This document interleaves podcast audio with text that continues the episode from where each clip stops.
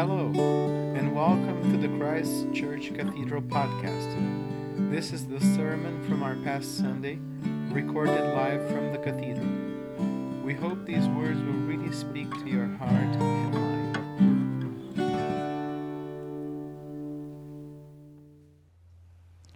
May the words of my lips and the meditations of all our hearts be always acceptable in your sight, O Lord, our strength and our Redeemer. Amen.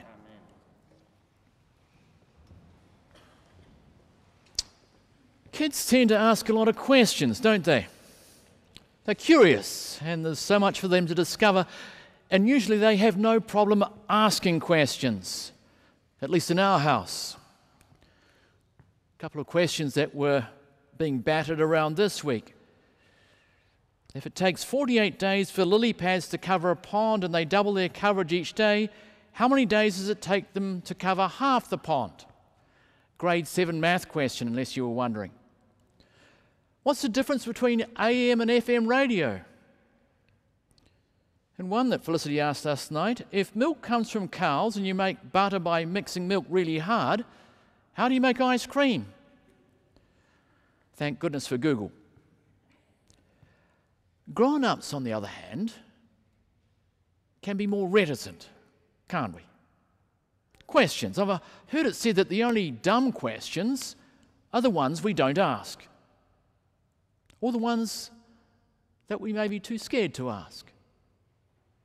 This morning, the disciples have questions, only they're too scared to ask those questions. So, just a quick catch up in terms of where we are in Mark's Gospel. You may recall that we're into the second half of Mark's Gospel. Jesus is now heading south for Jerusalem, aware of all that's going to happen to him there betrayal, interrogation, torture, execution, and of course, resurrection. Now, his focus as he's traveling south to Jerusalem is on teaching his disciples. Now, since last week, Jesus has been busy. Last week, you may recall, Peter named Jesus as the Messiah, even if Peter had no idea what being the Messiah entailed. Busy. Jesus has been transfigured on a mountain with Peter, James, and John. Busy. He's also healed a young guy with an unclean spirit when his disciples went up to it. So now he's traveling incognito through Galilee, keeping a, a low profile. And that's because he wants to focus on instructing his disciples who just don't seem to get it there's this pattern that repeats itself through Mark's gospel. It goes something like this Jesus predicts that he's going to suffer and die and rise again. Disciples have no idea what he's talking about. So then Jesus teaches his disciples a little bit about what it means to be his follower. Three times this happens. We had the first go round last week, we've got another go round this week. And again, what Jesus is teaching them goes right over their heads. Only this week, we get to hear that the disciples were too scared to ask. So Jesus waits. He waits until all the disciples are together in a house in Capernaum. And believe me, when, whenever Jesus ends up inside a house along with his disciples, we can be pretty sure there's some high octane teaching coming along. Jesus waits until they're all inside together. Hmm, Jesus ponders. Care to let me in on what you guys were scrapping about amongst yourselves back there? And there's silence silence. Silence because those disciples had been locking antlers over their pecking order. Who's better than whom? And bear in mind that this jockeying for position comes right on the heels of Jesus explaining them to them a second time what his game is about. He repeats The Son of Man is about to be betrayed to some people who want nothing to do with God. They will murder him, and three days after his murder, he will rise again. And just like the first time, the disciples just don't get it. So instead, they start getting rammy with each other over who's top dog. They just don't understand. But not only do they not understand what Jesus is talking about, they are afraid to ask. And because they are too scared to question Jesus, they start arguing. Now, there are probably all sorts of reasons why they don't ask. I mean, I can think back to applied maths in high school. Who wanted to look dumb by asking a question in front of everybody else, even if everyone else was just as confused as I was? And then again, perhaps the disciples have kind of lost confidence after getting it wrong a bunch of times before. Perhaps they're frightened they're going to get the same sort of tongue lashing from Jesus that Peter got last week when he challenged Jesus' take on being Messiah. Or perhaps at some level, they do understand what Jesus is saying about suffering and dying, and they're scared. They're scared what it might mean for them, something they don't want to face. But whatever the reason, whatever the reason that they don't understand, they say nothing.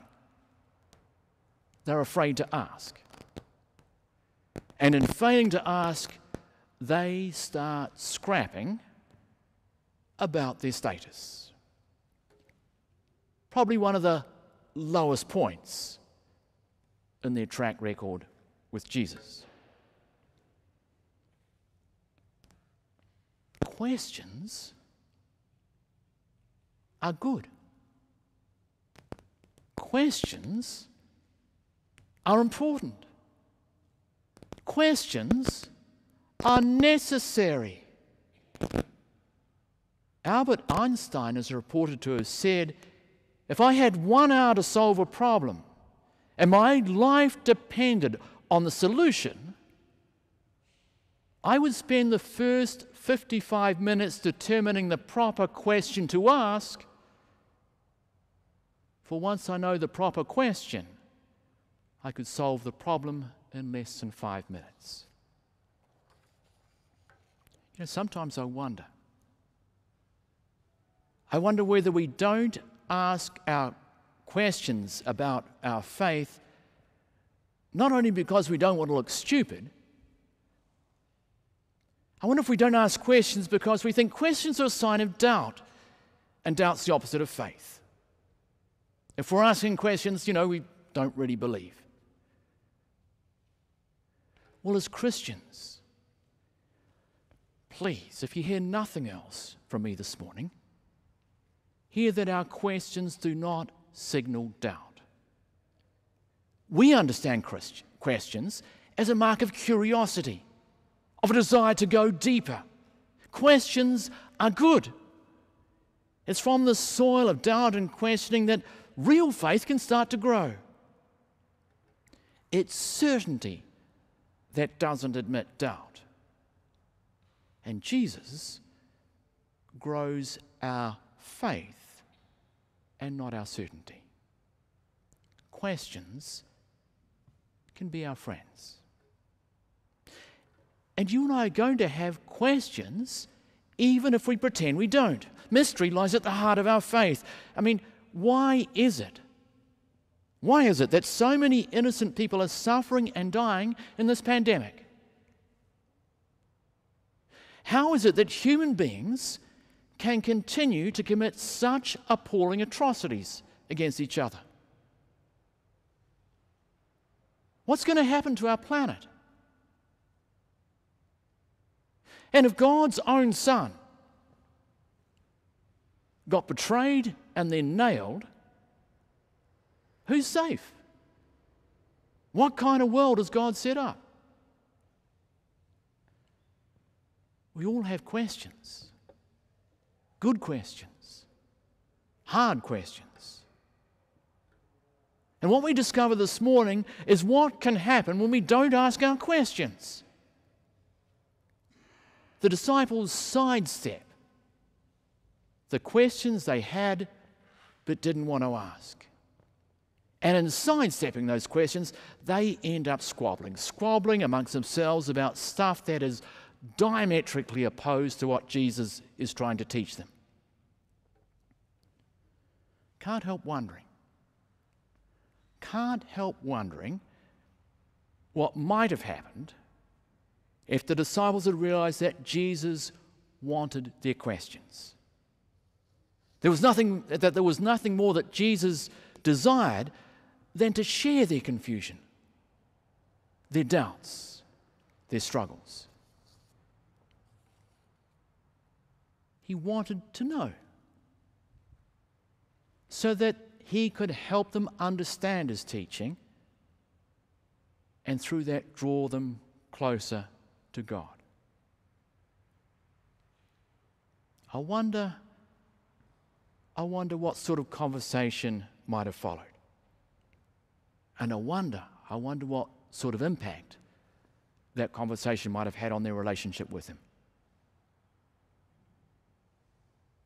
To conclude, then, just we, we get a sense of Jesus' openness to questions this morning when he brings a child into their midst. Child who doesn't get it, but is not afraid to ask. You guys want to talk about greatness?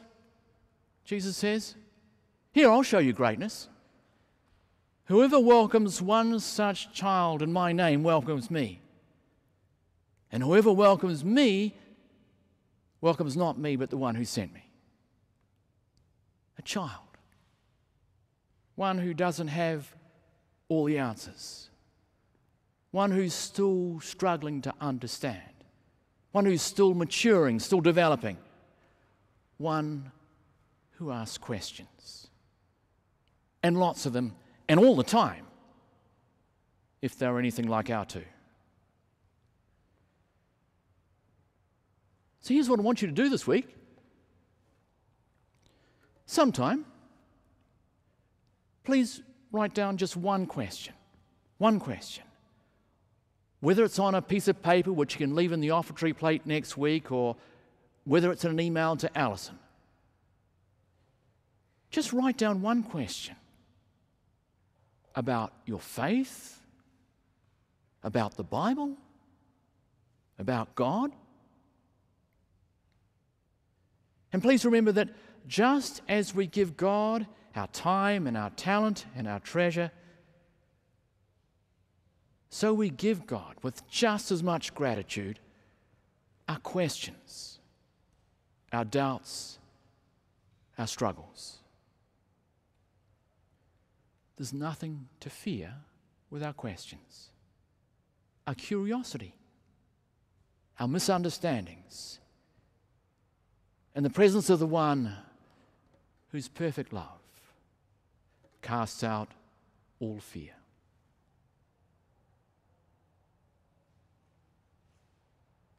In the name of the Father, Son, and Holy Spirit. Amen.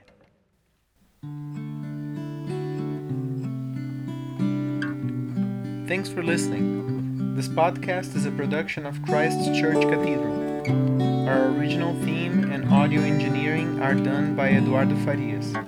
For more information, go to cathedralhamilton.ca. We hope you would join us again soon. Have a blessed day.